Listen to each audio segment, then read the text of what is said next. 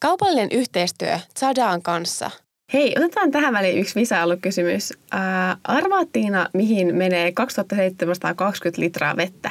Jee, tietävisa. Mä tykkään näistä. Mm, uimaaltaan täyttämiseen. Hyvä veikkaus, mutta vastaus on väärä. Nimittäin oikea vastaus olisi ollut yhteen puuvillasen teepaidan tuotantoon. Eikö se ole aika jäätävä määrä? Totta, on muuten ihan jäätävä. Ja tämähän ei ole pelkästään teepaidat, vaan tämä on kaikki vaatteet. Siihen menee tosi paljon vettä siihen tuotantoprosessiin. Kyllä. Ja tämän takia Kande oikeasti suosii second handia, eli ostaa vaatteet käytettynä uuden sijaan, koska esimerkiksi niin kuin Zaran kautta, joka on second hand alusta, niin vuoden aikana säästettiin 1,7 miljardia litraa vettä. Eli taas jos jengi olisi ostanut ne uutena ne vaatteet, mitä nostit Zadasta, niin toi olisi se vesimäärä, mitä olisi mennyt niiden valmistamiseen. Jep aika iso säästö. Pidetään mieluummin siis ne vedet siellä uima-altaissa ja meressä kuin sitten tämmöisissä. Eli Kande ostaa oikeasti vaatteet käytettynä esimerkiksi Zadan kautta. Muotipori. Faktoja muotialasta, fiiliksiä vaatekaudelta sovituskoppiin ja luksusliikkeestä pyykkipäivään. Studiossa Anna, Marika ja Tiina.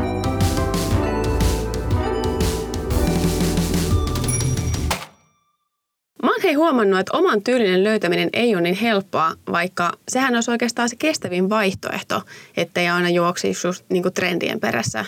Mitä ajatuksia sulla herää, Tiina? Joo, siis ehdottomasti just noin. Ja kyllä ainakin itse omassa niin kun, uh, omissa ostoksissa tai tyylissä on huomannut sen, että välillä tulee semmoinen, että, että ostaanko mä tämän, että kuuluuko tämä oikeasti mun tyyliin, sopiiko se siihen vai onko tämä vaan joku, minkä mä oon nähnyt vaikka jonkun toisen päällä näyttävän hyvältä ja sitten mä ostan sen sen takia. Hmm. Niin kyllä toi niin kuin, on kyllä itselläkin haasteena monesti, kun kyllä. ostaa uutta. Joo, ja musta tuntuu, että semmoisen oman tyylin löytäminen, niin se vaatii semmoista oikeasti ajatustyötä ja aikaa. Ja sen takia musta on tosi ihanaa, että meillä on tänään studiossa yksi ainakin, mitä mä sanoisin, oman tyyliin löytämisen inspiroinut ää, kestävä muotivaikuttaja ja sosiaalisen median ammattilainen Jenni Pupulandia. Tervetuloa. Moikka. kiitos, kiitos, että pyysitte mukaan.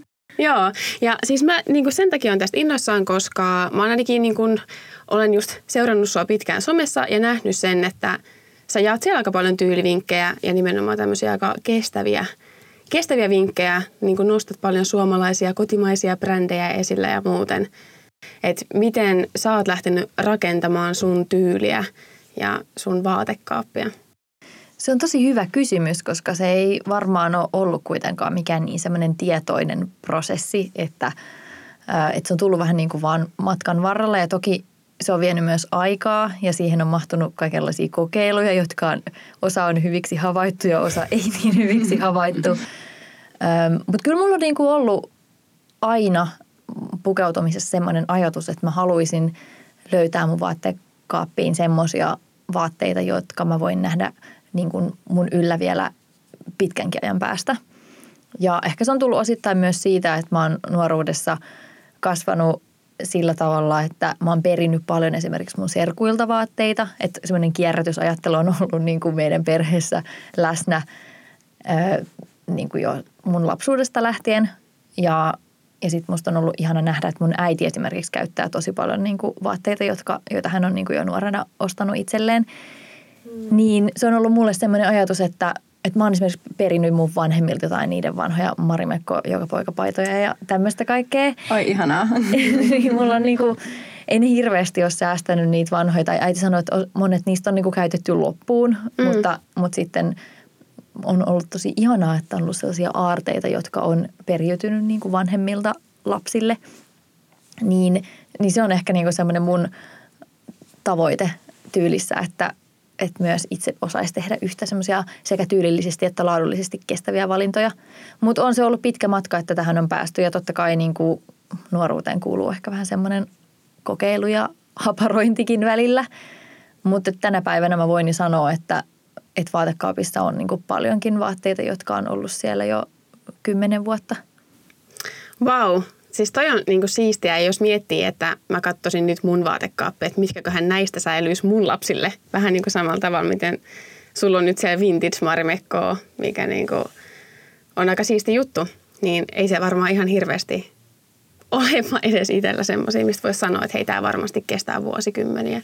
Niin ja tokihan siis niin kuin vaatteiden laadussa on tapahtunut Jep. varmaan aikamoinen inflaatio tässä. Mm. Tästä mä oon kuullut tämmöisen sanonnan, olisiko ollut Outi Pyy, joka on sanonut näin, että, että 90-luvun jälkeen oikeastaan niin kuin vaatteiden laatu on romahtanut, koska silloin tuli just niin kuin pikamuotiketjut. Että 90-luvun puolelta löytyy vielä semmoisia vaatteita, jotka on tehty niin kuin kestämään. Ja sitten sen jälkeen niin kuin siellä ehkä 90-luvun loppupuolella niin Suomeen rantautui kaikki nämä pikamuotiketjut ja tämmöiset, tai ensimmäiset pikamuotiketjut. Ja se tarkoitti sitten laadulle monenlaisia asioita. Ja toki niin kuin voihan pikamuotiketjuistakin löytää mm. jotain yksittäisiä niin kuin laadukkaita ja kestäviä vaatteita, mutta onhan se vaan niin, että silloin kun tehdään halvalla, niin jostakin tingitään.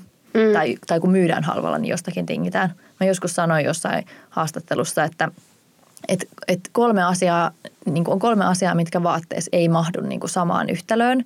Ja ne on korkea laatu, ää, eettiset tai niin kuin vastuulliset työolosuhteet ja halpa hinta. Hmm. Et jostain noista kolmesta et voi saada kaikki samassa paketissa.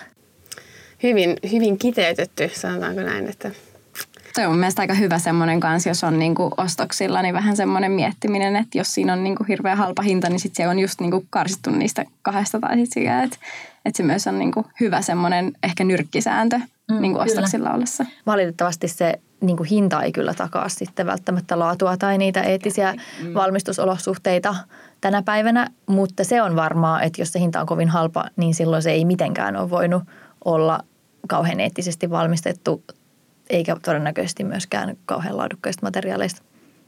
Kyllä, varsinkin jos se on uusi. Niin, just näin. Ja sitten ehkä niin kuin mun mielestä meidän pitäisi myös ravistella sitä ajattelua käytetynkin vaatteen hinnasta. Että tuntuu, että usein me ajatellaan, että käytetty vaate pitää olla tosi halpa ja se on niin kuin silleen kirppikseltä pitää lähteä muutamalla eurolla, mutta varsinkin jos puhutaan niistä vintage-vaatteista, jotka on kestänyt tähän asti, niin nehän on todennäköisesti laadullisesti paljon parempia kuin melkein mikään, mitä me tänä päivänä saadaan uutena.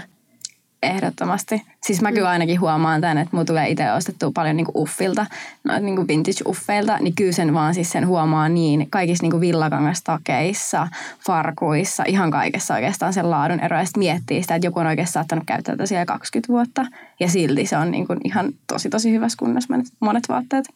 Just näin. Takit on itse asiassa mun, mun niinku yksi suosikki, mitä mun mielestä kannattaa metsästää kirpputoreilta, villakangastakit, Mm. koska ne on tehty tosi tosi paljon paremmin ja paremmista materiaaleista silloin joskus muinoin. Ja sitten sitä ajattelee myös niin, että jos tämä on kestänyt jo ehkä niin kuin yhden elämän ikään kuin jonkun käytössä tai ehkä jopa useammankin ihmisen käytössä, että jos se on vielä niin kuin ton näköinen kaikkien niiden käyttökertojen ja vuosien jälkeen ja ajalta, jolloin ihmisille ei olisi ollut niin paljon vaatteita, vaan ne käyttökertoja on oikeasti yhdelle vaatteelle tullut tosi paljon, niin, niin se lupaa aika hyvää sille, miten se kestää ehkä myös tulevaisuudessa. Toihan on itse asiassa erittäin hyvä pointti. Jos sä mietit, jos sä näet kaupas vaatteita ja sä oot ostamassa ikään kuin uutta, niin sähän näet vaan just sen, miltä se näyttää juuri, kun se on sulle laitettu, että hei, mm. no niin. Et, et sä näe siinä suoraan, miltä se näyttää sen ekan pesukerran jälkeen, ma- mahdollisesti nukkaantuneena ja muuna, että toi on tosi hyvä pointti siinä, että sä näet oikeasti sit sen, että miltä tämä näyttää näiden munkin pesukertojen jälkeen Mm, todennäköisesti. Joo. Mm. Äh, miten sä näet, että jos ajatellaan Jennin vaatekaapia, niin miten se päivittyy, niin kuin ostatko sinne, sanotaanko millä perusteilla uutta tai päivitätkö sitä usein? No siis nykyään päivitän tosi harvoin ja vähän toki se on suhteellista. Ja itse kun tekee silleen muodin parissa kuitenkin osittain myös työtä, niin, niin tietenkin niin kuin voi olla, että oma näkökulma siihen asiaan on niin kuin erilainen. Mutta jos mä itse vertaan vaikka mun niin kuin aiempia kulutustottumuksia tämän päivän vaateostoksia, niin mä kyllä oikeasti ostan tosi harvoin mitään uutta. Ja mä oon tehnyt myös niin, että mä oon tietoisesti niin kuin alkanut silleen vältellä sitä, että mä en edes mene vaatekauppoihin, koska siellä voi tulla niitä houkutuksia. Mä oon aina ollut aika huono ostamaan netistä sen takia, että mulla on ehkä vähän semmoiset mitat, että, että tuntuu välillä, että on aika vaikea löytää niin kuin istuvia vaatteita sovittamatta. Niin no mitähän mä nyt sanoisin. Kyllä mun vaatekaappi joka vuosi niin kuin muutamilla vaatteilla varmaan täydentyy, mutta ensisijaisesti pyrin nykyään aina niin kuin etsimään käytettynä, jos mä jotain tarviin, mutta mä koen, että tänä päivänä hyvin harvoin mä oikeasti tarviin mitään. Okei, tässä muutaman viime vuoden aikana koko on hiukan muuttunut, eli se on se on aiheuttanut sen, että jotain uutta on pitänyt ihan vain koko syistä niin kuin hankkia. Mutta itse asiassa mä oon kyllä onnistunut senkin asian handlaamaan niin, että, että koon takia ei ole juuri tarvinnut, mutta voi olla, että jossain vaiheessa niin kuin pitää. Että mä oon siis vielä säilytellyt jotakin sellaisia vaatteita, että jos se koko vielä näin päivänä olisi niin kuin sopiva, mutta ja tavoite on sille ollut myös se, että, että tota, kun mä oon luonut semmoista ihanaa ns. täydellistä vaatekaappia, niin se olisi tosi sääli, jos niihin ei enää niin kuin mahtuisi. Ja tämä on muuten tosi niin kuin iso haaste, jos, jos on esimerkiksi niin kuin koon kanssa semmoista, että koko vaihtelee, että on vähän semmoista jojoilua vaikka painon kanssa, niin on tosi vaikea rakentaa semmoista kestävää vaatekaappia silloin. Mutta jos onnistuu pysymään suht samankokoisena, niin silloin se on ainakin teoriassa mahdollista, että voi käyttää samaa vaatetta niin kuin tästä ikuisuuteen, jos se vaan kestää sen. Mm-hmm. Mutta, mutta siis äm, toki mä jonkin verran hankin tai saan vaatteita uutena, mutta mulla on aika vahvasti semmoinen ajatus, että, että en mä enää vuosiin niin kuin asioinut juurikaan missään tuommoisissa pikamuotiketjuissa, että pyrin suosimaan kotimaisia brändejä tai semmoisia vastuulliseksi tiedettyjä brändejä. Et esimerkiksi ivalo.com on semmoinen mm, niin kuin verkkokauppa, missä ne vaatteet kaikki käy läpi jonkun ja brändit käy läpi tämmöisen niin kuin vastuullisuusprosessin tai sitä niin kuin validoidaan jollain tavalla, miten ne valikoituu sinne. Mutta, mutta ihan niin kuin semmoista täydellistä vaatetta on tosi vaikea löytää. Mutta ainakin sitten yrittää niillä vastuullisuuskriteereillä, mitä on olemassa, niin miettii. Ja tietenkin mun mielestä niin kuin hyvä pointti on aina se, että, että kaikkein niin kuin kestävin vaate on se, mikä on sulla käytössä mahdollisimman pitkään. Kaikkein vastuullisin vaate on se, mikä on jo sun vaatekaapissa. Mm. Mutta mut sitten just se, että mä yritän aina miettiä niin kuin sitä sen koko vaatteen niin kuin elinkaarta siitä hetkestä, kun mä hankin sen, että voinko mä nähdä itseni pukeutumassa tähän vielä vanhana mummona. Mm. Niin, että yritän ajatella sitä niin. Ja, ja toki myös sit sitä, että kestäisikö tämä laadullisesti sinne asti. Ja myös sitä, että onko tämä semmoinen, tykkäänkö mä tästä niin paljon, että mä voisin kuvitella, että, että mä haluan esimerkiksi huoltaa tätä vaatetta tai mä olisin valmis korjauttamaan tämän, jos tämä menee rikki – koska sitten sen tietää kuitenkin. Kyllä me kaikki tiedetään ne semmoiset, tiettekö, halpis jotkut teepaidat tai topit tai jotain, mitä, ja sitten tiedät, että jos se hajoaa, niin et sä sitä rupea korjaamaan, se on hankituuden tilalle. Niin totta kai tuommoisia niin vaatteita on varmaan kaikilla vaatekaapissa jotain niin kuin alusvaatteita ja muita semmoisia, mitä ei nyt lähdetä enää vaiheessa paikkaamaan, kun on ihan reikäisiä, mutta, mm. mutta että niin kuin ajatus on kuitenkin se, että varsinkin jos ostaa jotain arvokkaampaa. Ja tavallaan siihen arvokkaampaan hintaan mun mielestä sisältyy just se ajatus, että usein siitä vaatteesta silloin haluaa myös pitää parempaa huolta, kun siitä on maksanut. Mm. Että vaatteethan on tänä päivänä niin kuin monin paikoin ihan liian halpoja. Mm. Että sitten paljon puhutaan, että, että niin kuin ikään kuin tämmöinen pikamuoti on, tai tämmöinen halpamuoti on demokratisoinut muodin. Mm. Ja se on toki tietysti niin kuin kivaa ja kyllähän me niin kuin ulkonäöllä tässä maailmassa pelataan ihan hirveän paljon, että, että se on silleen niin kuin tietyllä tavalla mä ymmärrän ton ajatuksen, mutta sitten se on aina hyvä kysyä, että kenelle se on demokratisoinut sen, että ne työntekijät ei välttämättä ole samaa mieltä, jotka on tehnyt mm. tosi pienellä palkalla ne vaatteet. Kyllä, kyllä. Mutta tuosta on mun mielestä aika hyviä semmoisia vähän niin kuin mitä voi miettiä sit, kun itse tekee ostoksia. Että just toi, että onko valmis huoltamaan ja näkeekö vaikka niin kuin itteensä pitämässä sitä vaikka sanotaan viiden vuoden päästä mm-hmm. sitä vaatetta. Tai niin kuin just tommosia, että mitä sit voi miettiä siinä ostoprosessissa, että se ei tapahdu just silleen, että sä kävelet, niin kuin sä nyt oot haahuilemassa vaikka ostoskeskuksessa ja sitten kävelet kauppaan sisään ja ostat sen, koska se näyttää vaan kivalta, vaan miettii mm-hmm. sitten enemmän vähän sitä. Ja sitten mä ajattelen ehkä kuitenkin niin, että siinä vaiheessa, jos sä oot onnistunut pääsemään sun tyylissä niin kuin siihen pisteeseen, että sä tunnet sun oman tyylin, niin silloin siinä on tilaa myös semmoiselle ehkä niin kuin paremmin semmoisille heräteostoksillekin, koska, mm-hmm. koska silloin kun oman tyylinsä oikeasti tuntee, niin pystyy ehkä realistisesti arvioimaan, että löytyykö sille vaatteelle käyttöä. Mm.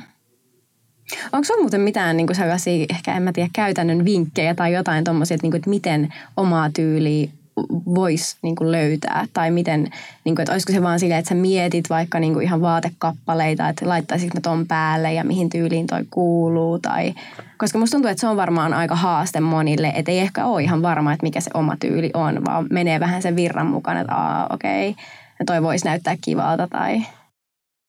Niin, no siis toi on tosi hyvä kysymys ja se on aika vaikea mm-hmm. niin jollekin muulle tavallaan neuvoa sitä, että miten sen oman tyylin voisi löytää, mutta onhan siihen tietynlaisia semmoisia niin kikkoja varmaan, että no yksi niin kuin, mikä mun mielestä on, on ihan hyvä tavallaan tapa on myös se, että kokeilee rohkeasti niin kuin monenlaista, kun menee vaatekauppaan, koska siinä myös sitten niin kuin hahmottuu ehkä se, että mikä sopii omalle kropalle, mm. mikä tuntuu mukavalta päällä. Ja sitten toisaalta mm, mä suosittelen itse siihen, että, että koska tänä päivänä meillä on tosi paljon visuaalisia niin kuin inspiraatiolähteitä esimerkiksi niin kuin Instagramissa tai Pinterestissä, niin mulla on esimerkiksi niin kuin aika hyvä semmoinen vinkki, mitä, mistä mä hain itse usein asuinspistä, on se, että mä Pinterestistä, niin kuin, mä kirjoitan sinne vaikka, että blue jeans, mulla on tänään siniset farkut ja sitten mä voin katsoa vähän, että millä tavoilla ihmiset on yhdistellyt niitä. Ja sitten sieltä aika nopeasti kuitenkin erottuu ne semmoiset jutut, että mitkä tunt, näyttää omaan silmään kivalta. Hmm.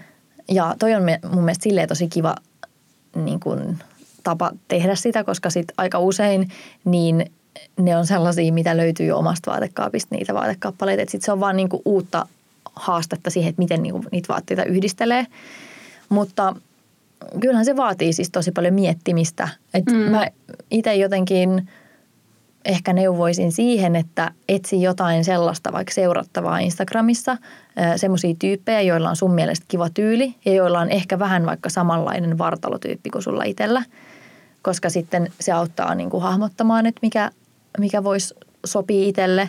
Ja mä en silleen usko mihinkään semmoisiin pukeutumissääntöihin, että jonkun tietyn muotoisen ihmisen pitää pukeutua jollain tietyllä tavalla, mutta, mutta että se niin kuin auttaa hahmottamaan ehkä sitä, että miltä se vaate voisi näyttää itsellä.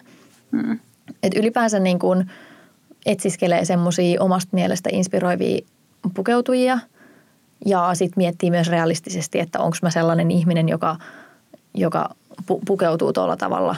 Et se vaatii semmoista niin kuin ajatustyötä sen suhteen, että, että mikä tuntuu omalta, koska sitten ehkä just usein ne semmoiset hutiostokset tapahtuu silloin, kun sä ostat semmoiselle haaveminälle, mm. sellaiselle ihmiselle, joka sä niin kuin toivoisit, että sä olisit – tai, tai sillä usein ehkä semmoisia, se, se myös, että jos ei ole semmoista punaista lankaa siinä omassa tyylissä, että haluaa vähän tota ja vähän tota ja niin kuin jotenkin niin kuin, tai siis että mullekin on ollut semmoinen vaihe mun niin kuin nuorempana itsellä pukeutumisessa, että, että mä kokeilin niin kuin tosi rohkeasti kaikenlaista niin kuin eri tyylejä. Niin – niin sitten musta tuntuu, että pikkuhiljaa sieltä alkoi kuitenkin myös hahmottua se, että mikä on se mun juttu ja näin. Toisaalta se oli myös hirveän erilaista aikaa, että, että musta tuntuu, että tässä niin kuin mun aikuistumisen aikana on tapahtunut tämä murros, että yhtäkkiä aletaan miettiä jotain vastuullisuuskysymyksiä, koska eihän niitä silloin, kun mä olin niin kuin nuori ja etsiskelin sitä mun tyyliä, niin, niin ei semmoisista puhuttu mitään. Että sillä niin kuin, mä oon ehkä päässyt silleen helpolla, että mä oon ehtinyt ikään kuin löytää sitä mun omaa tyyliä – jo silloin, kun, niin kun näistä vastuullisuusasioista ei vielä kauheasti puhuttu tai niitä ei hirveästi mietitty. Että se toi vähän semmoista niin kuin armoa myös siihen oman tyylin etsiskelyyn. Mutta, mutta et uskon, että silleen kokeilemalla erilaisia juttuja ja, ja niin kuin silleen rehellisesti haastamalla itseään ja etsimällä sitten semmoisia inspiroivia pukeutujia ja niin kuin miettimällä, että mikä niissä tyyleissä itse viehättää – ja sitten ehkä muistamalla myös sen, että vaikka sä pukeutuisit niin kuin joku toinen tyyppi, niin susta ei tule se tyyppi. Mm. Ja sen toisen tyyli ei, niin kuin, tai musta tuntuu, että ihmiset usein hakee esimerkiksi vaatteista semmoista tietynlaista niin kuin jotain onnellisuutta tai statusta tai jotain sellaista. Mm. Niin ehkä jotenkin muistamalla sen, että joo, ne niin kuin parhaimmillaan vaatteet voi tuoda semmoisen itsevarman ja hyvän fiiliksen itsestä, mutta ne ei tuo sulle sen toisen ihmisen elämää. Niin, joo. Yeah. Yeah.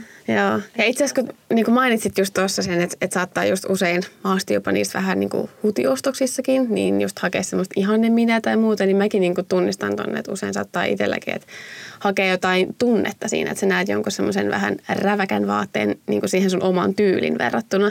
Ja sitten sä haluat pienen semmoisen niin jännityksen fiiliksen tai muuta, että olisiko musta tähän, mutta sitten musta ei kuitenkaan koskaan ollut siihen ja sitten se jää vähän niin kuin No mul, niin, mulla tuli itse asiassa yksi semmoinen konkreettinen hyvä vinkki, minkä joku joskus sanoi mulle, että silloin kun sä oot vaat, hankkimassa uutta vaatetta, niin mieti vähintään niin kuin 3-5 asukokonaisuutta, joihin sä sen yhdistäisit ja joissa sä näet itsesi käyttämässä sitä vaatetta. Ja mielellään juuri niihin vaatteisiin, jotka on jo sun vaatekaapissa. Mm. Eikä silleen, että no mä voisin sit käyttää tota sellaisen kanssa, mikä vaatii, että sun pitäisi ostaa viisi muuta uutta vaatetta, että se toimisi mm. sun vaatekaapissa. Niin, koska kuitenkin pukeutuminen on aika loppujen semmoinen niin kuin käytännöllinen asia. Se on, se on niin, tai sillä että, että se, joo, todennäköisesti aina valitsitte mukavimmat vaatteet, mitkä susta itsestäsi tuntuu kivalta, eikä mm. sitä sitten. Joo. Niin ja just ehkä toi niinku käytännöllisyys, että koska mä oon huomannut itse sen, että mä oon siis jossain vaiheessa, mä, niinku mulla oli kauheasti korkokenkiä ja mä halusin aina käyttää korkokenkiä, mutta mä oon semmoinen tyyppi, joka on koko päivän aina menossa, niin ne ei vaan oikeasti ollut käytännöllinen asia. Ja sitten mä vaan ymmärsin jossain vaiheessa, että ei tää vaan, niinku tää ei toimi mun vaatekaapissa. Just näin. Mm. Kyllä. Niin, että sillä niin kuin realismia kanssa ripaus mukana siellä vaateostoksessa. Joo. Toi, toi on hyvä pointti. Hei, sä mainitsit vähän just tuosta, että silloin kun sä oot niin kun nuorena kasvanut, sä oot ehtinyt tyyliä ja näin, että silloin ei puhuttu kestävästä muodista. Niin mulla tuli mieleen, että mikä saa sut niin alun perin kiinnostua muodista ja pukeutumisesta?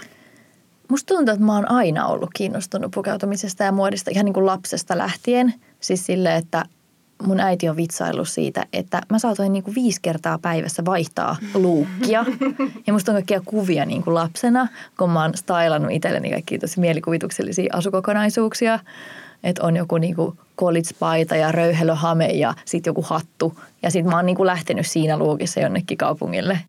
Älä nyt tuo kuulostaa itse asiassa aika hyvältä idealta. Miettikää kollispäitä hame ja mikä se oli hattu. Joo, siis mä just mun puolisolle esittelin tätä kuvaa tuossa tota, viikonloppuna ja hän, hän sanoi, että tämähän on aivan upea tyyli. Mäkin mietin, mä näen tänne jo.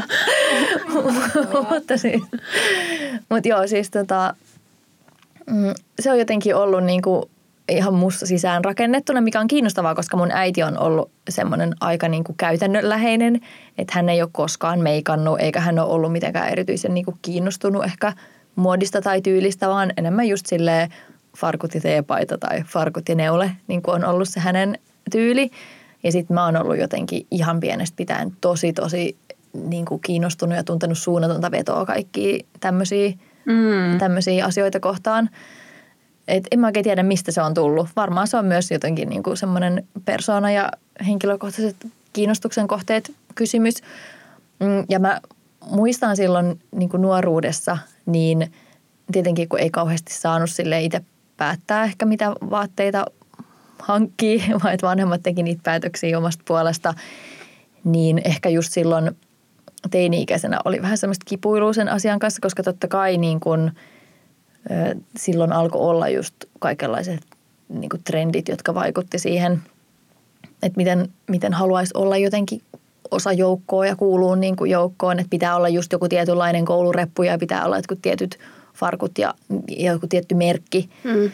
Niin se oli aika silleen, tai se on jotenkin tosi raadollista ja musta tuntuu, että se on edelleenkin niin kuin mm. tänäkin päivänä vähän semmoista. Mutta semmoista on ihanaa, että tänä päivänä ehkä on enemmän semmoisia vaihtoehtoja, että on monenlaisia eri niin kuin tyylejä, mi- mihin voi lähteä. Et ei, et silloin musta tuntui, että oli vain niin yksi tyyli, joka oli cool ja sitten ja sitten niin kaikki yritti jotenkin mm. omilla rajallisilla resursseillaan päästä, päästä siihen. Ja sitten mulla oli ehkä just se, että mä perin lähinnä niitä mun serkkujen vaatteita ja sitten ei ehkä niin kuin päässyt ihan toteuttaa itseään siinä tyylillisesti.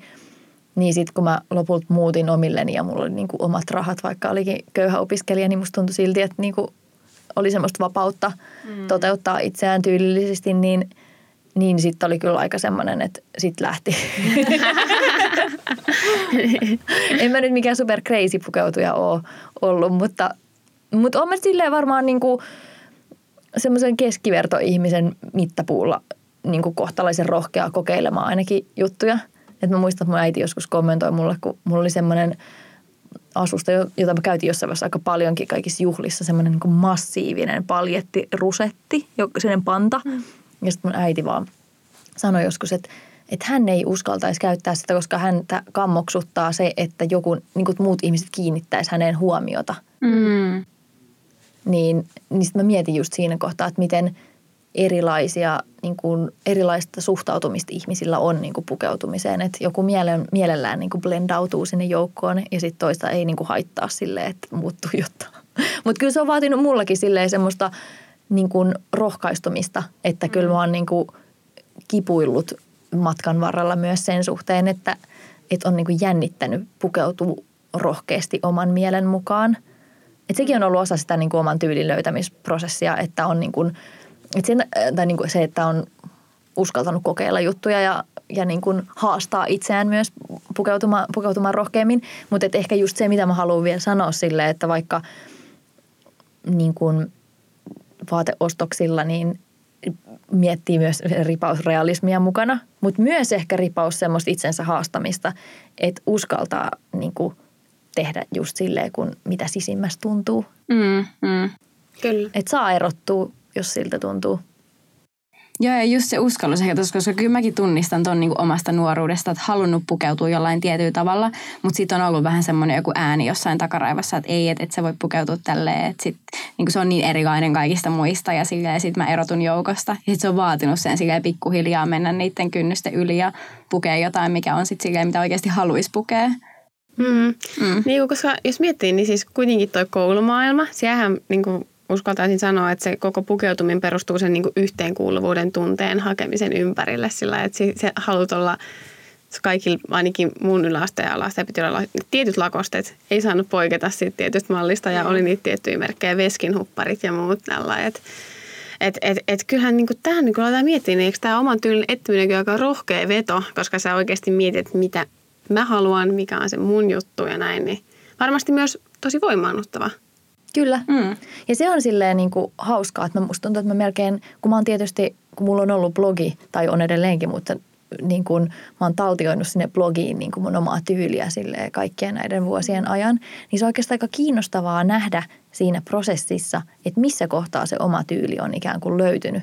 Koska mä näen, kun mä katson niitä mun niin kuin vanhoja asukuvia, niin mä pystyn aika hyvin silleen näkemään, että missä vaiheessa tulee semmoinen kohta, että tosta – niin kuin vuodesta eteenpäin tai tuosta iästä eteenpäin, niin mä voisin edelleen niin kuin nähdä itseni pukeutumassa niihin samoihin asuihin. Mm. Että ne ei enää näytä silleen kiusannuttavilta tai silleen, koska kyllä siellä on nuoruusvuosilla on semmoisiakin asuja, jotka ei näytä kyllä enää multa ollenkaan. Mutta on aika hauskaa, että mulla on esimerkiksi joitakin semmoisia luukkeja, jotka on kymmenen vuoden takaa, jotka on musta edelleen näyttää tosi hyvältä. Mutta ehkä tässä just niin kuin – päästään siihen, että, että mun mielestä se niin trendiajattelu, niin sehän ohjaa just semmoiseen aika lyhytnäköiseen ja niin kuin ei kovin kestävään niin kuin pukeutumistyyliin, koska, koska trendit, nehän on luotu vaan, vaan lisäämään meille niin kuin kulutustarpeita. Ja joskus mullekin on ollut tosi ikään kuin tärkeää olla sille kartalla niistä trendeistä ja totta kai mä edelleen niin kuin kiinnostaa, mitä, mitä maailmalla tapahtuu, mutta en, niin kuin yhä vähemmän se kiinnostaa. Mm. Et, et joo, niin kuin, mä välillä naurattaa, että et onko mä nyt saavuttanut sen pisteen, mitä mä oon itse joskus nuorempana katsonut jotain niin kuin vanhempia tätejä, jotka on niin kuin, ei ole yhtään trendikkeitä. että onko mä nyt niin kuin nuori, nuorison silmissä niin kuin sellainen. sellainen. Mutta sitten mä myös ajattelen nyt, että – että toisaalta sehän on aivan supersiistiä, että joku löytää sen oman tyylinsä ja viihtyy siinä.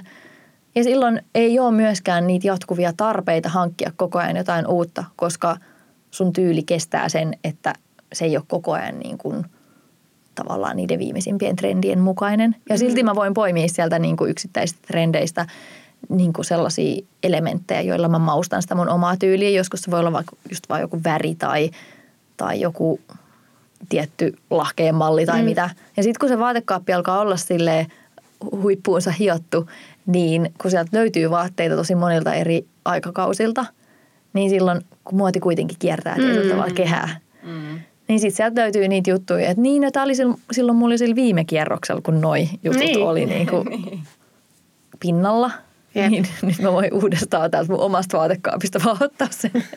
niin, kyllä. Ja eihän se poista sitä, koska kyllähän niinku just trendien aikana sit nousee esille, sä saatat itsekin ihastua johonkin tiettyyn vaikka just väriin tai johonkin tiettyyn leikkaukseen uudella tavalla ja pitää siitä ja ei siinä mitään, mutta just se, että kun niitä trendejä nykypäivänäkin ei enää ole sillä, että olisi kevät- ja syksymallista, vaan niitä on, tiedätkö, niin kuin tyyliin päivämallista ja jonkun pikamuotijähteen osalta, no ei, mutta sillä että ne niin kuin vaihtuu tosi kovaa ja sehän voi olla niin kuin tosi stressaavaa, jos sä mm-hmm. yrität niin kuin jatkuvasti pyrkii olemaan sen trendin aallon harjalla, että siinä mielessä kyllä mun mielestä kuulostaa paljon paremmat lähestymistavalta, että sit nappailee sieltä mukaan niistä, mistä oikeasti pitää ja sit niitä voi. Ja sitten toisaalta mä mietin just tota, että jos sulla on vaatekaapissa monen eri, sanotaanko aikakauden vaatteita, ja sitten jos sä niitä yhdistelet, niin niistähän tulee aika ajattomia itse asiassa Siis yhdistelmiä. Mm. Joo, just näin.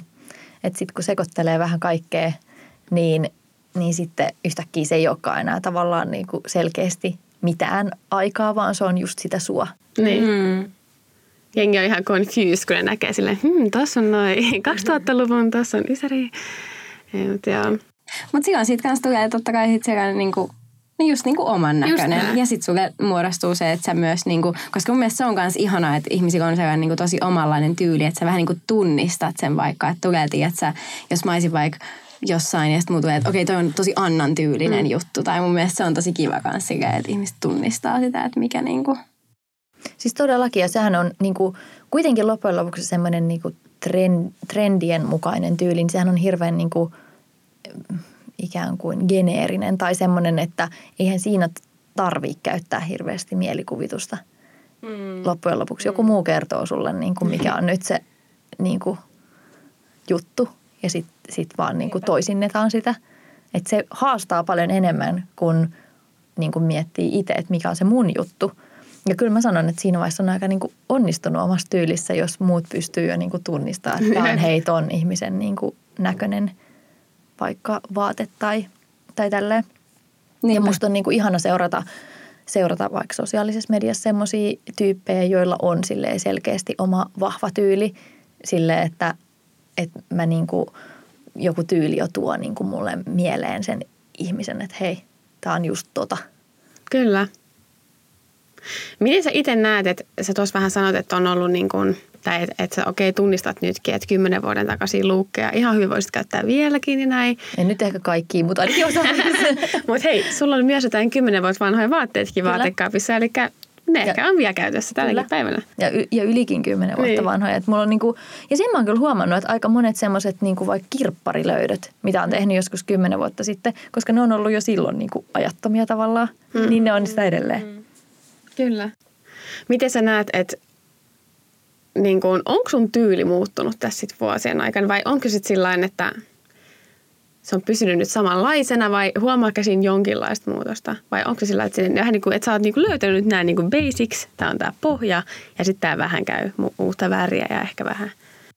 No siis onhan se muuttunut, mutta sitten mä ehkä näkisin, että tänä päivänä niin se muutos tapahtuu enemmän, tai se on, siellä on sellaista variaatioa niin kuin vaikka siinä, että miten mä yhdistelen niitä vaatteita. Että sitten kun on aika hyvä semmoinen niin kuin pohja, pohja sille, että sieltä löytyy sellaisia oman näköisiä vaatekappaleita, niin ehkä enemmänkin ne muutokset tapahtuu siellä niin kuin sen oman vaatekaapin sisällä sille, että aikaisemmin mä en olisi ikinä tullut ajatelleeksi vaikka pukea jotain vaatetta tietyllä tavalla tai yhdistää sitä tietyllä tavalla. Ja sitten ehkä niin kuin jostain jo- joltakin toiselta ihmiseltä poimitusta inspiraatiosta tai trendistä tai mistä ikinä, niin tulee se idea, että itse asiassa mä voisinkin kokeilla näitä yhdessä. Ja sitten löytyy sellaisia, mutta se on myös semmoista niin kuin ajatustyötä, mitä mä teen koko ajan. Sille, että mä haastan itseäni niin kuin löytämään ikään kuin uusia yhdistelmiä sieltä mun omasta vaatekaapista, koska se pitää myös niin kuin sitä freshinä, sitä fiilistä siitä omasta vaatekaapista.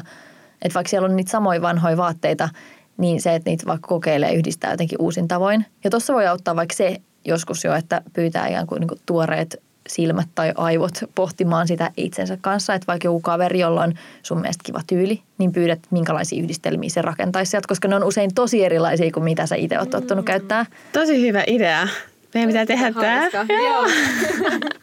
Koska siis niin kun, musta tuntuu, että välillä just se, että, että, että joku toinen vaan katsoo sitä. Se katsoo sitä aina niin kuin uusin silmin. Sulla itsellä on ne tietyt vakioyhdistelmät, mitä sä oot, tottunut käymään. Niin sitten joku muu näkee sen ihan eri tavalla, koska sille ei ole niitä semmoisia vakiintuneita niin. Niin tapoja pukea niitä mm. vaatteita. Ja sitten mun mielestä tosi hyvin on ollut myös semmoiset pukeutumishaasteet. Esimerkiksi tuolla Sugar Helsingillä Instagramissa on ollut parikin semmoista 30 päivän vaatehaastetta, missä nimenomaan se on Shop Your Closet niin tota, haaste.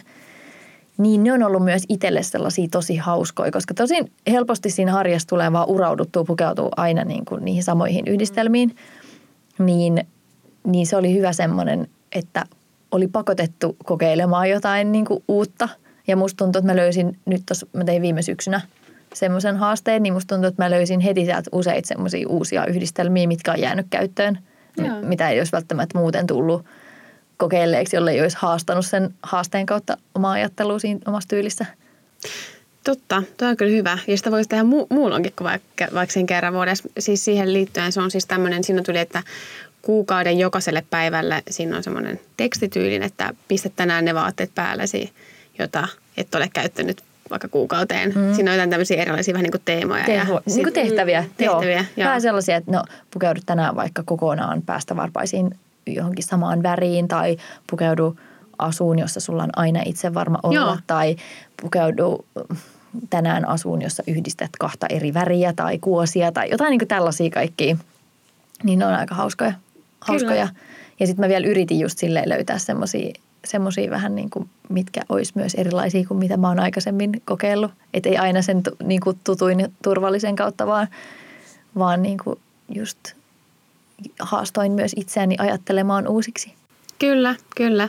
Ja sähän jaat itsekin siis sun niin kuin somekanavalla ää, kymmenille tuhansille seuraajille myös usein just vaikka, että miten sä itsekin uudelleen yhdistät sun niin kuin vanhoja vaatteita ja näin. Mun mielestä se on niin kuin tosi kiva nähdä, ää, sanotaanko, että sitä aika paljon myös kritisoidaan, että monet, sanotaan vaikka vaikuttajat, niin ei välttämättä käytä ääntään tällä tavalla, miten sä käytät tämän kestävän muodin osalta.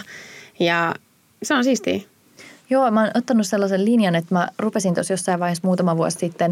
No se oli varmaan tuon niin korona-ajan alku, kun mä rupesin äh, haastamaan itseäni siihen, että, että kun oltiin vaan kotona ja elettiin etäarkea, niin sitten helposti oli vähän silleen, että tuli pukeuduttua vaan johonkin yöpaitaan ja verkkareihin ja sitten jotenkin tuntui, Sama täällä. että sai itselle semmoista ryhtiä niihin päiviin sillä, että päätti pukea, pukea niin kuin tietoisesti, että nyt mä laitan itteni jotenkin kivan näköiseksi, niin on heti niin kuin kivempi ja ryhdikkäämpi fiilis vaan olla siellä kotitoimistolla.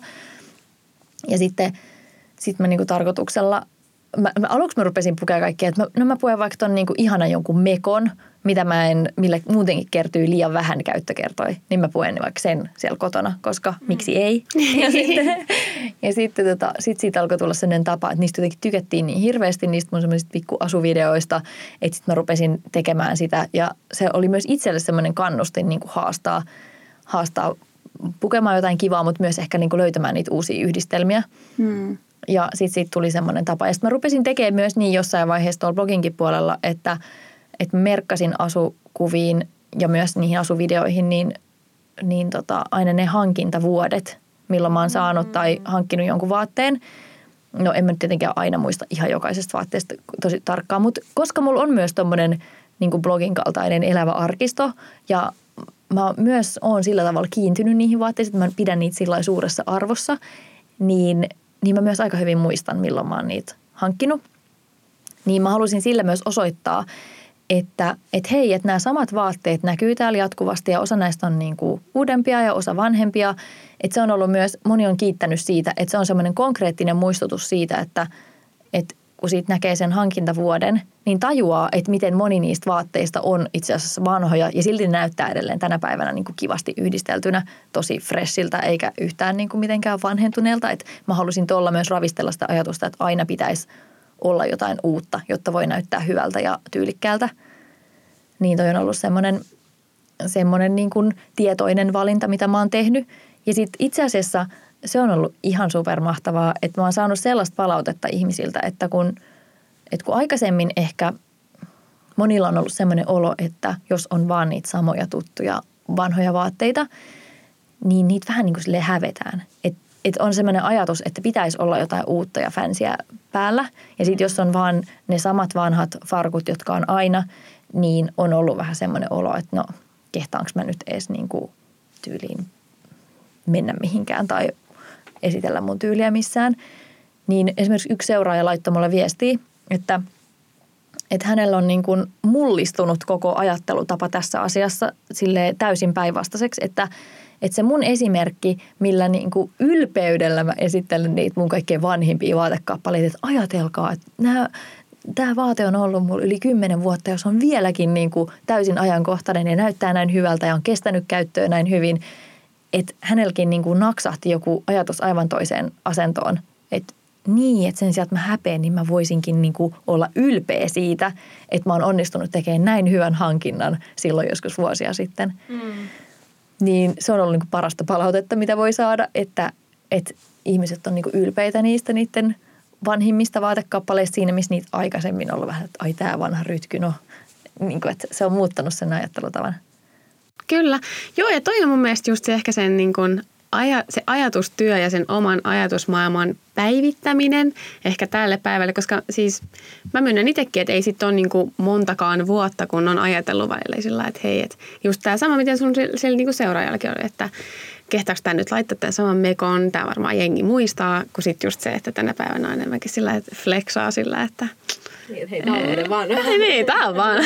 Kyllä. niin. Ja mä oon nyt tehnyt sitä just itse, että mulla on yksi esimerkiksi semmoinen – semmoinen ihan superihana mekko, jonka mä oon ostanut joskus yli kymmenen vuotta sitten.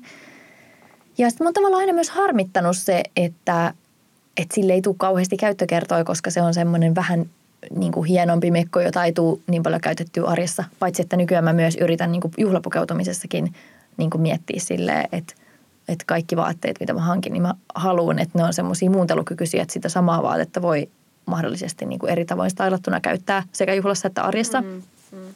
Et se on myös yksi tämmöinen mun mielestä kestävä ajatus vaatekaapilla. Mutta nyt on tullut paljon kaikkia tämmöisiä vaatelainaamoja ja vuokraamoja ja musta siinä on, niinku, se on tosi hyvä idea, varsinkin sellaisille ihmisille, jotka ehkä vielä etsiskelee sitä omaa tyyliä. No itse asiassa niin, tämä on aika, aika hyvä semmoinen, että jos on semmoinen olo, että ei vielä oikein tunne sitä omaa tyyliä, niin tuommoinen vaatelainaamo tai vaatevuokraamo, niin voi olla aika niin kuin hyvä tapa kokeilla kaikenlaisia ilman, että sun tarvii sitoutua niihin vaatteisiin silleen, että sä hankit sen omaksi, jos et sä ihan varma, että tuleeko sulla käyttöä sille niin kuin pidemmällä tähtäimellä. Mutta niin kuin noin yleisesti ottaen, niin vaikka mä pidän tota tosi hyvänä ideana, niin mä oon itse myös lähtenyt siihen, että mä yritän niin kuin haastaa myös sitä ajatusta, että kun meillä on usein semmoinen fiilis, että vaikka johonkin juhliin, että pitäisi aina olla niin kuin jotain uutta, että no mä oon nyt ollut näissä jo ton kaverin häissä, niin en mä nyt voi taas laittaa tätä samaa. Ja sitten mä oon silleen, että, että ei, kun nimenomaan niin kun mä haluan mm. nyt laittaa just tämän saman ja näyttää, että still fabulous. niin, niin mä oon nyt niin kuin myös jotenkin lähtenyt, lähtenyt sille, sille linjalle, että ihan tarkoituksellisesti en esimerkiksi ole halunnut lainata mitään mihinkään tuommoisiin kaaloihin ja juhliin, vaan itse pintaisesti puen sen mun ihanan mekon. Ja sitten yksi mun seuraaja sanoi tähänkin niin kuin ihanasti, että, että kuitenkin eikö se ole niin kuin ihanaa, että pääsee pukeutumaan siihen ihanaan vaatteeseen mm. uudelleen ja uudelleen, koska se on aika surullistakin, että miten vähän käyttökertoinen saa ne semmoiset mm. vaatekaapin niin kuin kauneimmat vaatteet. Ja sitten toisaalta ne myös sit muistuttaa kaikista niistä ihanista hetkistä, mitä mä oon se mekko päälläni liehuen tuolla viettänyt. Mm. Että et sä myös, myös niin kuin assosioit siihen vaatteeseen kaikkia ihania hetkiä, kun sä käytät sitä mahdollisimman paljon. Kyllä joo. Ja mä jopa mietin sillä että oikeastaan välillä sanotaan, jos on vaikka tulossa joku tilaisuus, missä pitäisi olla just pitkä mekko. Ja sitten yhtäkkiä tulee kiire ja sä kiireskät ostaa jonkun vaikka uutena. Niin yleensä se ei, siitä ei tule se semmoinen mekko, mistä sitten tai pitää olla aika hyvä tuuri, että sä löydät silloin sen maailman ihanimman mekon, mitä sä haluat pitää vuosia eri paikoissa.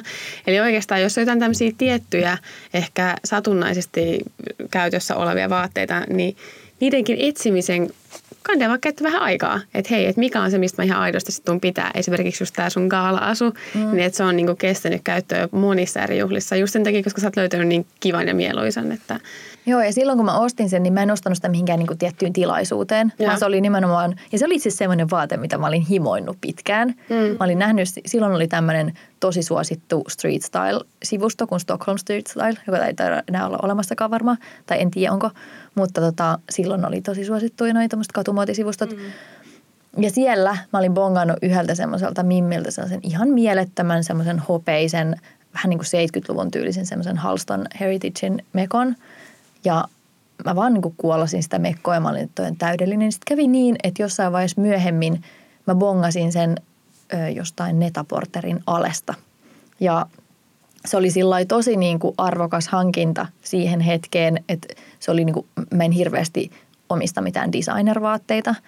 Ja se oli vähän semmoinen, että no raaskinks mä nyt. Mutta kun mä olin sitä tosi pitkään miettinyt, mm. niin sitten mä päätin, että okei, nyt mä repäsen ja mä ostan sen. Ja se vaate on niin ajaton ja se on niin upea ja se on ollut mulla tosiaan niin kuin yli kymmenen vuotta.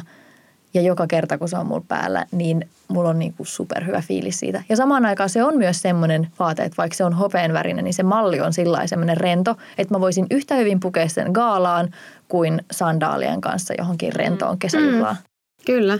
Joo, ja toi on varmaan myös juhlavaatteessa, koska monestihan sit just vaikka juhlavaatteet ei ole niin mukavia, ja sitten se on se syy, miksi et sä käytä vaikka niitä arjessa tai mm. muuten, niin sitten just toi, että sitten ne on myös, tai tossa etenkin on se Kyllä. mukavuus myös.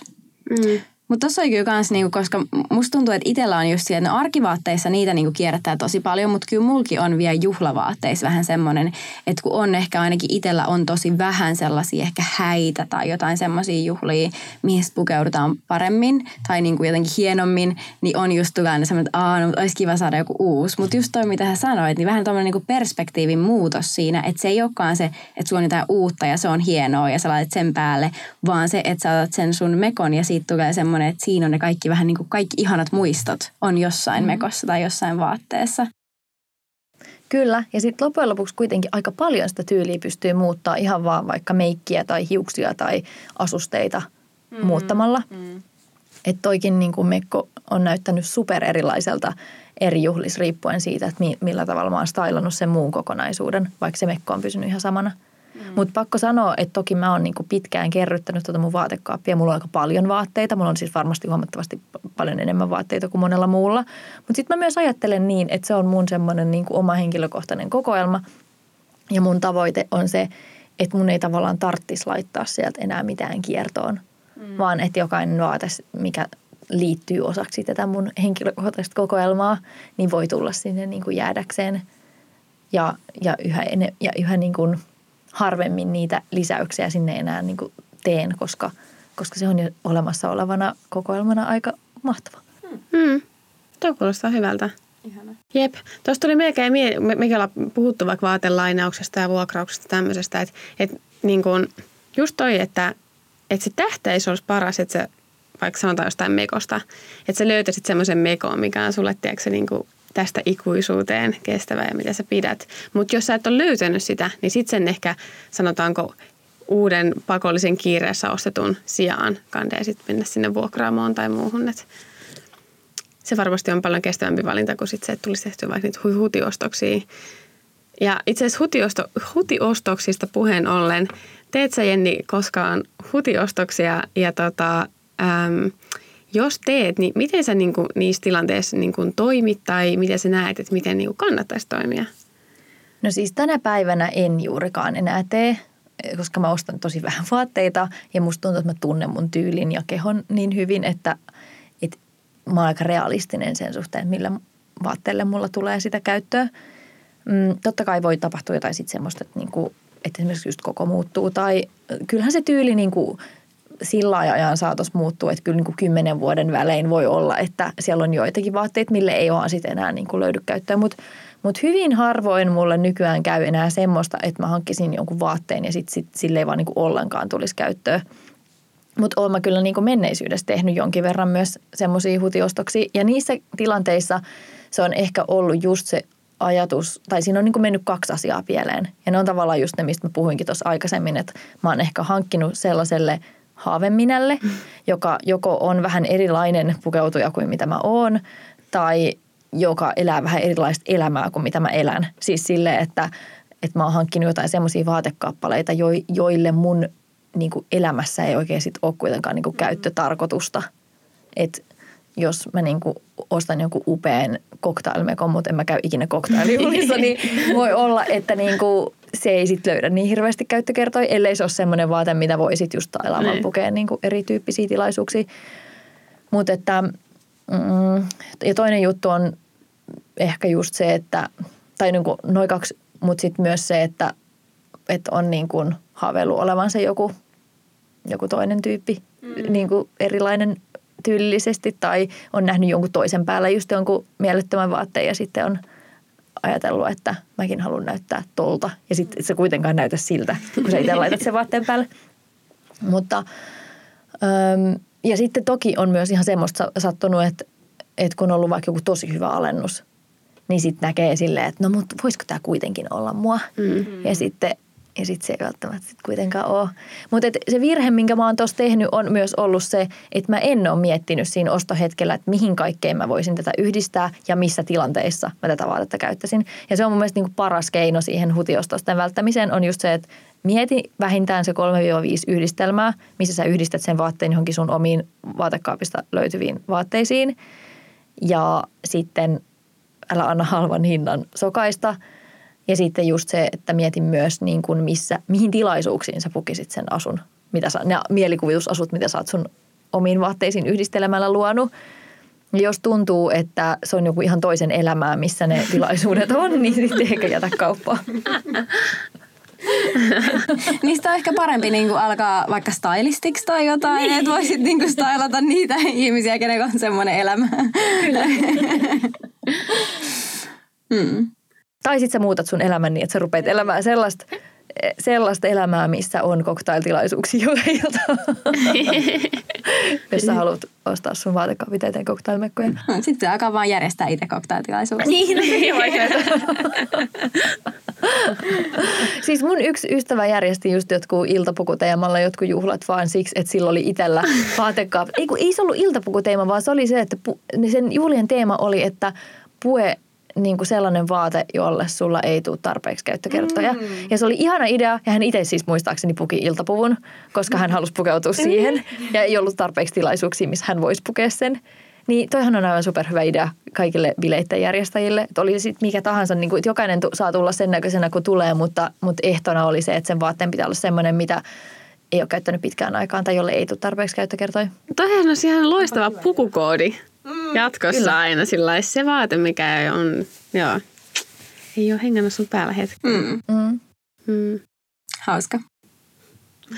Miten tota, mä mietin kanssa sitä, että kun sulla on just kymmeniä tuhansia silmäpareja siellä somessa ja, ja sä oot niinku puhunut kestävästä muodista pitkään ja näin, niin tuokse se semmoista ehkä tämän niin kuin, minkälaisia painetta vaikka sit henkilökohtaiseen elämään, että käykö vaikka koskaan sillä että sun pitää hakea vaikka HMstä jotain sukkia ja sit sulla on vähän sellainen jännittävä fiilis apua, näkeekö joku mut täällä ja nyt mä oon täällä pikamuotiliikkeessä tai jotain muuta. Onko tämmöisiä skenaarioita käynyt tai tunnistaako No joo, siis, ilmiön? Kyllä mä siis tunnistan sen, että totta kai se luo tietynlaisia niin paineita sille, että, että varmaan niin ihmiset ylipäänsäkin niin tarkastelee mun toimintaa kriittisemmin kuin jonkun, joka, joka selvästikään ei mieti yhtään vastuullisuusasioita – ja se on tavallaan, se on hyvä asia ja se on huono asia, koska siis eihän kukaan ihminen ole täydellinen. Tai siis, että mä en ole koskaan missään väittänyt, että mä oon itse jotenkin aivan virheetön tai mä teen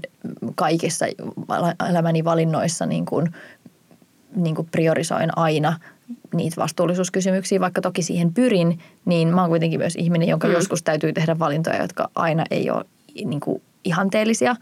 Että semmoinen puritanismi niin kuin tuollaisessa öö, niin kuin varsinkin muiden ihmisten elämää niin kuin tarkastellessa, niin ei välttämättä kuitenkaan sitten ole kauhean hedelmällistä. Varsinkin kun sä näet siitä esimerkiksi somen perusteella vaan tosi pienen siivun.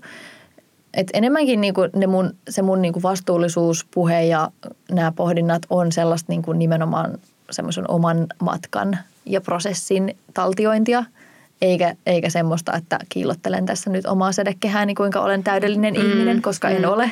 Mm. Niin, niin ehkä se on enemmän vaan semmoista ajatustyötä. Ja toisaalta kyllä mä tunnen isoa vastuuta myös siitä, että minkälaisia arvoja mä niin kuin edustan ja edistän mun mm. omalla, siis, omilla sisällöillä tuolla somessa, koska mulla on sen verran paljon yleisöä, että sen mukana tulee myös vaikutusvaltaa. Niin totta kai mä haluan käyttää sitä sellaisella tavalla, joka edistää hyvää enemmän kuin huonoa. Mm, mutta en ole virheetön, enkä ole täydellinen, enkä ole yli-ihminen. Ja kyllähän mä siis todella harvoin nykyään enää asioin missään pikamuotiketjussa, että kyllä saa papukaja merkin se, joka mut sieltä vongaa. to- toki joskus saatan niin kuin käydä ihan vaan silleen kattelemassa vaan, että mitä on. Mutta mä oon alkanut huomata sen, että nyt kun mä en enää käy siellä pikamuotiketjuissa, niin hyvin harvoin – kun mä menen sinne, niin hyvin harvoin mun edes tekee mieli ostaa mitään, koska siinä vaiheessa, kun on siirtynyt niin kuin ikään kuin laadukkaampaan valikoimaan, niin ei ne houkuttele ne mm. halvat vaatteet, koska ne näyttää jo siinä rekillä niin kuin huonompilaatuisilta. Vaikka sieltä voi tehdä yksittäisiä hyviä löytöjä, niin se vaan niin kuin sotii kuitenkin mun niitä perusarvoja vastaan. Mutta kyllä varmasti voisin edelleenkin kuvitella ostavani sukkia vaikka H&Mltä, koska mä tiedän mistä, mistä niin kuin mä nyt lähtisin vaikka sukkia silleen vastuullisesti ostamaan. Varmaan niitä on saatavilla, mutta, mutta silleen, että, että totta kai mä niin kuin turvaudun myös välillä semmoisiin helppoihin ratkaisuihin, jos on oikeasti joku tommonen käytännön tarve, mutta, mutta tota, ehkä mä niin kuin ylipäänsä tämmöisissä vastuullisuuskysymyksissä, vaikka mä näen, että se on ihan hyvä, että niin kuin pikkasen silleen pidetään itseämme ja toisiamme niin kuin sille alerttina ja varpaillaan, niin mä kuitenkin ensisijaisesti kehotan kohdistamaan sen katseen niin kuin sinne peiliin. Että sen sijaan, että kytetään muiden tekemisiä, niin pohditaan, mitä itse voidaan tehdä, koska jokaisella, jokainen on myös niin kuin omassa vaiheessa sitä prosessia. Että annetaan ihmisille niin kuin tilaa tehdä sitä kasvua niin kuin siinä tahdissa, kuin, kuin se heistä hyvältä tuntuu. Vaikka toki tietenkin toivoisin, että yhä useampi kiinnittäisi näihin asioihin huomiota ja miettisi – miettisi niitä, että siinä mielessä niin kuin musta on hyvä, että tai koen myös esimerkiksi sen, että mä puhun näistä asioista, niin mä toivon, että sillä puheella mä voin myös herätellä niin kuin ihmisiä nimenomaan oman mm. pukeutumisen suhteen. Mm.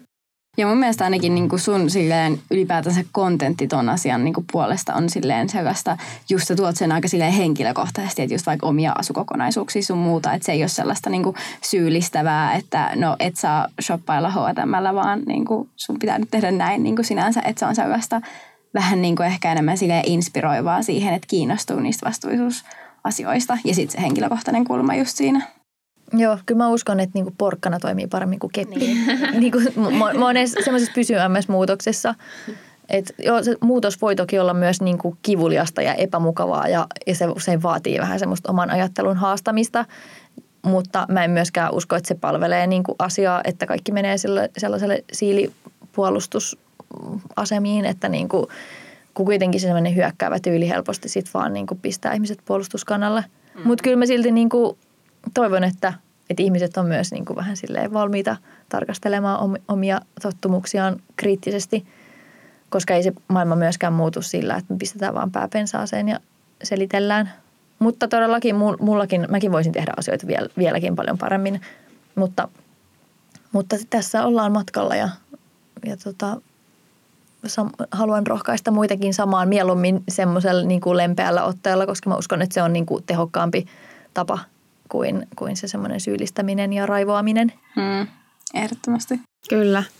Joo ja siis toikin, mitä sä sanoit just on, että välillä tulee tehtyä virheitä, välillä just se, että olen itsekin vain ihminen, niin mun mielestä se on ihan hyvä muistutus meille kaikille siitä, että ikään kuin, että ei sitten ole liian rankaiseva, koska sitten taas toisaalta, mitä itsekin huomaa, on se, että oikeasti ää, ei Suomessa ole edes niin helposti saatavilla kaikki kestävää muotia. Sanotaan, jos sulla on oikeasti kova kiire, niin kyllä sun pitää niin alkaa hyvissä ajoin vaikka tilaa niitä netistä.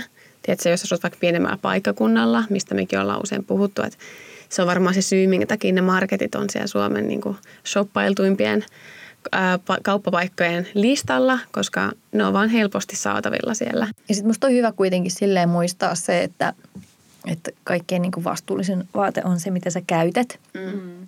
Että, että vaikka sulla olisi siinä miten niin kuin vastuullisesti tuotettuja vaatteita, niin jos ne ei vaikka tyylillisesti ole sua, niin että sä käytä niitä. Mm. Tänä päivänä alkaa onneksi olla niin kuin paljon sitä valikoimaa. Että esimerkiksi, no esimerkiksi ivalo.com on mun mielestä niin kuin tuonut semmoisen niin valikoiman, tai semmoisen kuratoidun valikoiman tosi kivoja erilaisia vaihtoehtoja – koska musta tuntuu, että aika monesti on vähän se fiilis, joka ei tiedä, mistä lähtisi etsimään, niin sieltä ehkä voi löytää niinku uusiakin brändejä, jotka on niinku silleen vastuullisempia, mutta, mutta et kyllähän se vaan on niin, että vastuullisin vaate on se, mitä sä oikeasti käytät, että et niin kun myös siinä pitää olla realisti. Ja toisaalta sitten taas, niin moni ostaa niitä halpaketjuvaatteita ihan vaan siksi, että se on oikeasti budjettikysymys. Että mä näkisin, että kuitenkaan ne ei ole ne pienituloiset, jotka on tässä niin kuin meidän kulutusyhteiskunnassa se isoin ongelma, vaan on nimenomaan ne ihmiset, jotka ostaa sitä halpaa, vaikka niillä olisi varaa ostaa kalliimpaakin. Mm. Juuri näin. Hei, mulla tulee vielä mieleen tämmöinen kysymys, että minkälaisia ilmiöitä sä toivoisit Jenni Suomen muotialalla tapahtuvan? No, jos mietitään tälleen vastuullisuuden näkökulmasta, mitä me nyt tässä ollaan sille mietitty ja kestävyyden näkökulmasta, niin ehkä mä itse toivoisin sitä, että, että ylipäänsä niin kuin yritykset jotenkin rohkeammin uskaltaisi myös haastaa sitä omaa toimintaa ja toimintamalleja sekä vaatia itseltään vähän enemmän. Et musta tuntuu, että, että niin kuin, mm, aika paljon kuitenkin mennään sen mukaan, että mitä ajatellaan, että mikä on turvallista ja mille on kysyntää. Niin jotenkin toivoisin semmoista niin kuin rohkeutta myös haastaa niitä totuttuja tapoja.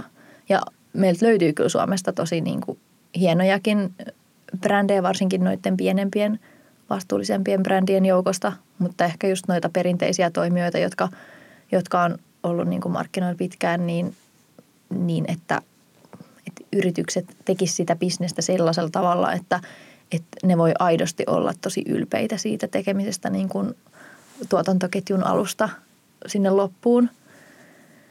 Ja sitten ehkä nyt tässä esimerkiksi tänä keväänä on ollut paljon keskustelua myös siitä niin kuin eettisyydestä täällä Suomen päässä, että vaikka olisikin semmoisia niin kuin brändejä, joilla on, on niin kuin maine ehkä vähän vastuullisempana, niin sitten on huomattu, että ne tuotantoketjut ei sitten kuitenkaan kestä edes täällä Suomen päässä niin tarkastelua, Et, että tota, esimerkiksi työharjoittelijoita kierrätetään ihan niin kuin riistodiileillä ja ja muutenkin ehkä työntekijöiden olosuhteet niin kuin täällä Suomessa ei ole ollut tai Suomen päässä ei ole ollut niin kunnossa. Että me helposti ajatellaan, että joo, että se on tavallaan niin kuin ikään kuin mahdollista, että, että jossain tuolla tuotantomaissa niin kuin kaukana Aasiassa, niin, niin voi olla, että siellä on jotain epäkohtia, mutta harvaituu ajatelleeksi, että niitä epäkohtia voi olla myös ihan täällä Suomessa, että me helposti mielletään, että se vaate on vastuullinen, jos, jos se tuotanto on esimerkiksi niin kuin Euroopassa mm. tai Suomessa,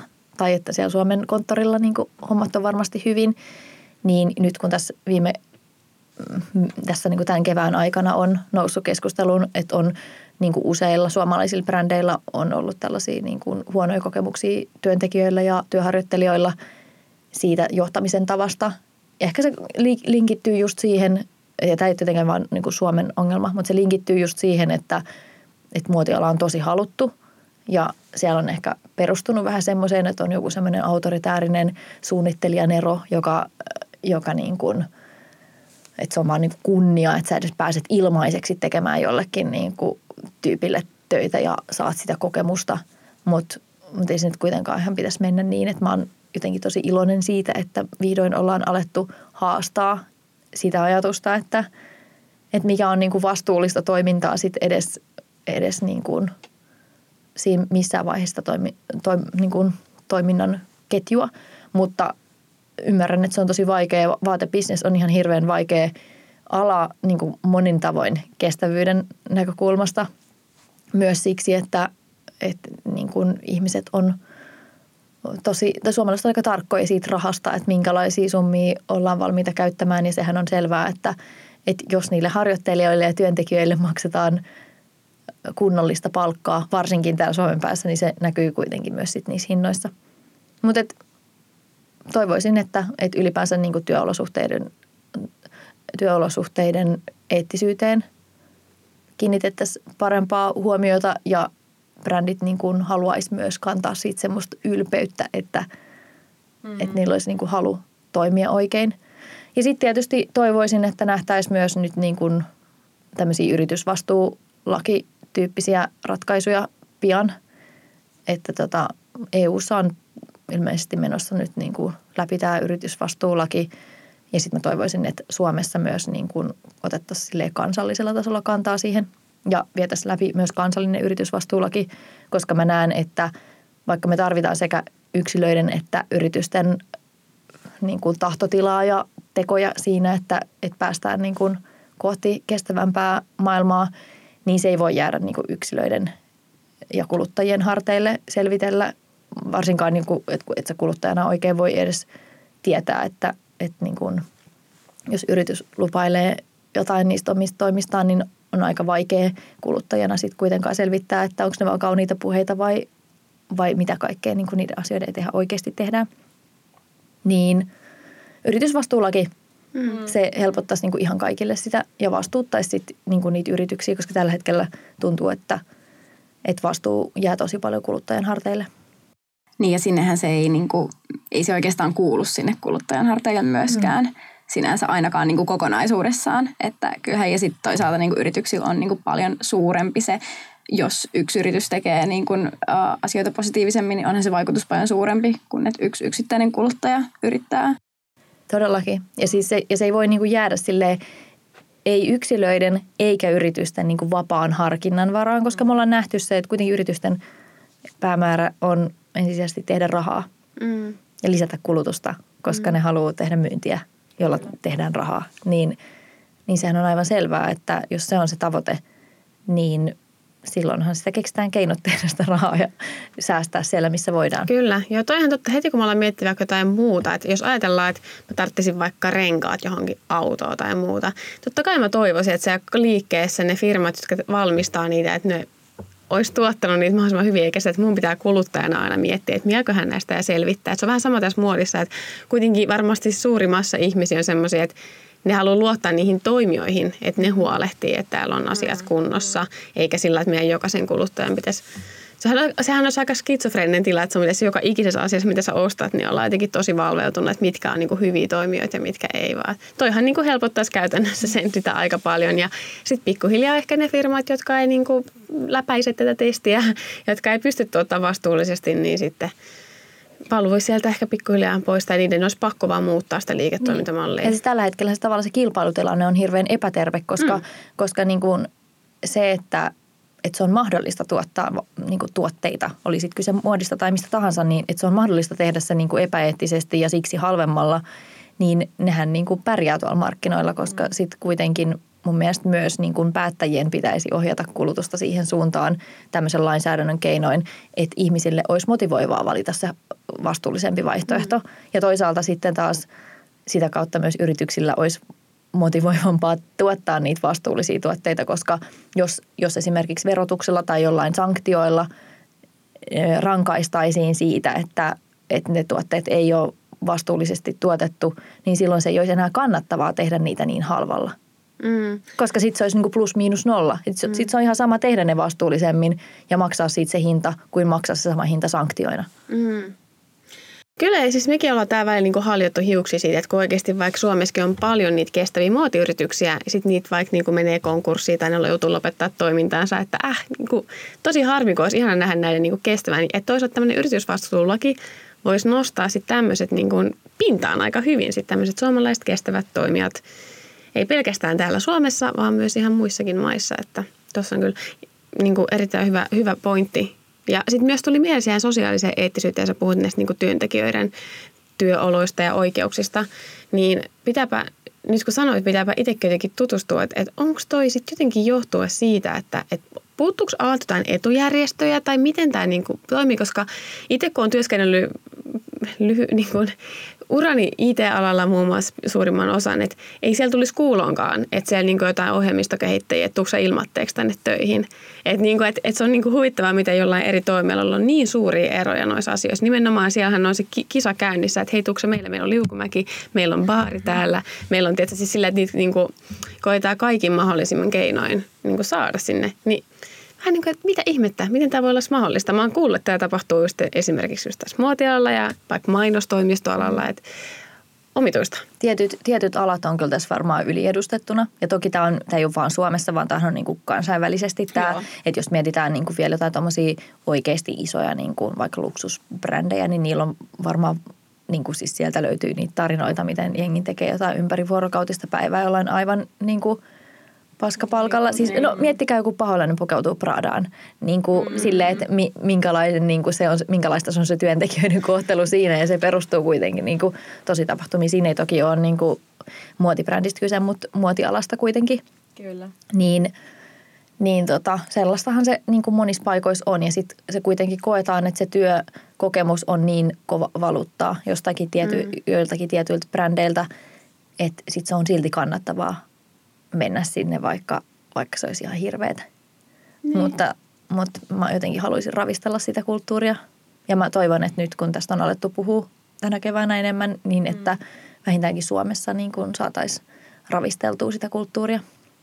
Niin ja kyllähän se on siis vielä niin kuin tuohon lisäyksenä niin just se, että se ei ole ainoastaan se, että sä toimit eettisesti ja vastuullisesti, vaan jos mietitään niin kuin oikeasti pitkällä aikavälillä se, että miten se vaikuttaa niin kuin oikeasti siihen osaamiseen, mitä sulla on firman sisällä. Onko sulla ne parhaat osaajat siellä, mikä sun niin kuin brändi-imago on, ottaako se osumaa tuosta niin kuin sinänsä, että miettii sitä pitkällä aikavälillä, niin onhan se bisnekselle myös parempi. Kyllä, ja sitten jos ajattelee, että, että se olisi niin kuin ylpeyden aihe, että firma haluaa saada ne parhaat tekijät, niin eikö se keino just niin kuin pitää niistä hyvistä tyypeistä kiinni? Tai se tulee varmasti niin kuin pidemmältä tähtäimellä kuitenkin niin kuin kannattavammaksi, että, että sulla on niin kuin hyvät tyypit, osaavat tyypit, joista haluat pitää kiinni ja joihin sä luotat, kuin se, että sulla on koko ajan siellä sellaisia pallohukassa pyöriviä mm. niin kuin uusia tyyppejä, jotka pysyy hetken, koska se on hirveän niin kuin iso, iso niin kuin tämmöinen – isoa tuhlausta niin kuin resurssien näkökulmasta, että sun pitää koko ajan kouluttaa ja. uusia mm. ihmisiä tekemään sitä.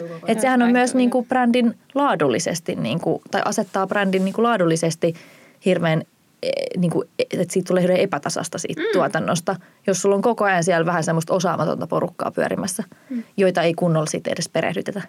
Mm. Joo, se kyllähän toi näkyy asiakkaille ihan, me puhutaan just sieltä jostain tuotantovaiheesta tai vaikka siellä niin kuin kassalla tai muualla, että et, joo, onhan se ihan eri tason asiantuntijuuttakin vaikka siellä kaupan liikkeessäkin, jos se myyjä on ollut siellä vaikka vuosia töissä ja pystyy tulla niin jopa konsultoimaan sulle vähän jotain kuin sit mm. se, että siellä esimerkiksi luotetaan semmoiseen prosessiin, että kyllä tänne aina joku tulee niin. meille mm. töihin ja mm. sitten se vähän, kyllähän se näkyy siinä motivaatiossa, kyllä se näkyy varmasti kaikessa muussakin. Ja, ja jos, jos tämä on niin kuin kauhean sanoa, mutta jos ei Siis sehän, että jos ei brändillä ole varaa siihen sit maksaa se niin työntekijöiden palkkaa ja muuta, niin se valitettavasti on vähän silleen, että sit se ei välttämättä ole kannattavaa, kannattavaa bisnestä. Mm. Se on niin kuin tosiasia, mutta toisaalta sitten taas eihän sekään kannattavaa bisnestä, että sä niin kuin ohitat tämmöisiä niin kuin työlakeja ja muuta. Että et, eihän sekään niin kuin se vaihtoehto, että sieltä niin kuin poljetaan niitä työntekijöiden oikeuksia. Ja näinhän se siis on, että – että bisnesmalli perustuu niin kestämättömälle pohjalle, jos ei sitä bisnestä pystytä pitämään hengissä ilman niitä ilmaisia niin. työharjoittelijoita. Mm. Et silloinhan se ei ole niin kuin kestävä bisnesmalli. Ja sitten toisaalta niin, niin kuin mun mielestä kaikki tuommoinen niin palkkojen ja hintojen polkeminen, niin se lisää sitä semmoista niin kuin epätervettä kilpailua alalla, koska koska jos niitä hintoja niin kuin yritetään väkisin hilata mahdollisimman alas tai palkkoja mahdollisimman alas, niin silloin se tarkoittaa nimenomaan sitä, no niin kuin mä sanoin silloin aikaisemmin, että sä et vaan saa samassa paketissa edullista hintaa, korkeaa laatua ja eettisiä niin kuin työolosuhteita. Niinpä. Mm. Tultiin kaunis ympyrä takaisin tähän. Ympyrä Joo. Hei mahtavaa. Hei kiitos Jenni. Tämä on ollut tosi kiva keskustella sunkaan ja mun on ainakin pakko omasta puolesta sanoa, että just tämmöistä ehkä kaipasinkin taas inspiraatio tähän Joo. oman vaatekaapin niin kun, ehkä sen filosofian rakentamiseen sen ympärille.